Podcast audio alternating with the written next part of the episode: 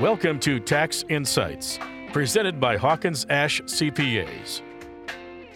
Good morning, listeners. Welcome back to an all new episode of Tax Insight here on the Lakeshore's Good Neighbor, WOMT. Every week we got Jeff from Hawkins Ash here in Manitowoc. Jeff, good morning. Good morning, Terry. Cost segregation studies. That's the topic of the day. That's right, because these cost segregation studies can be a great way to accelerate depreciation and save taxes today rather than waiting for years to take a depreciation deduction. So let's talk about how a property owner can save some money. So let's start off with first and foremost explaining what exactly is a cost segregation study.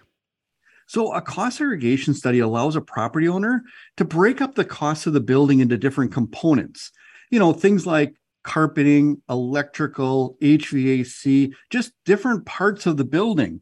And some of these components can then be depreciated faster than the building itself. So, how much faster then? Well, it depends. You know, normally a building is depreciated or written off over a period of 27 and a half years if it's a residential property, or 39 years if it's a commercial property. But if part of the building can be considered to be like a leasehold improvement or personal property, those parts can be depreciated over maybe 15, 7, or even 5 years. So this can be a big timing difference. That absolutely is a big time difference. Explain that a little bit more. Yeah, and to make it even better, you know, many times these 15 year, 7 year, 5 year properties can be written off all in the first year.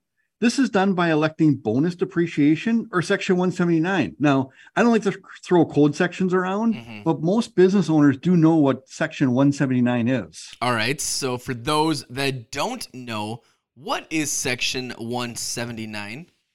It's an election that certain business owners can take to write off an asset in the year that they purchase it. In order to take advantage of this election, though, the, bill, the business must have income. And there's another election that can be made for those businesses that don't have income.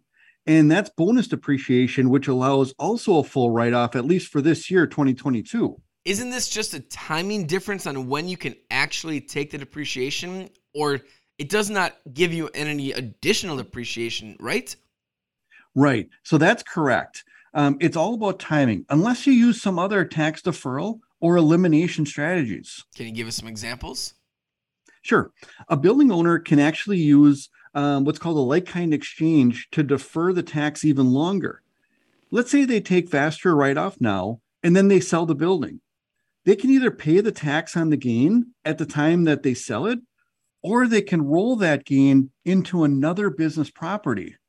You know, other things people do is they can keep the property until they pass away, and the beneficiaries um, get the benefits of the step up in basis, which allows them to depreciate the asset all over again. So there's different ways that you can push the the gain down the road or eliminate it altogether. Right. Jeff, time is running out here on today's program, but I got to ask you, is this something that Hawkins Ash can do?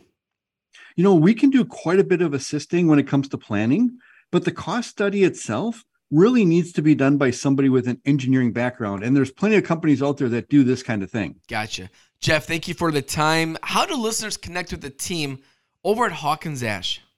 I would go to our website, which is hawkinsash.cpa. Jeff, thank you for your time. And we'll talk to you next week here in Tax Insight on the Lakeshore's Good Neighbor, WOMT. This has been Tax Insights, presented by Hawkins Ash CPAs. Learn more online at hawkinsashcpas.com. Hawkins Ash CPAs.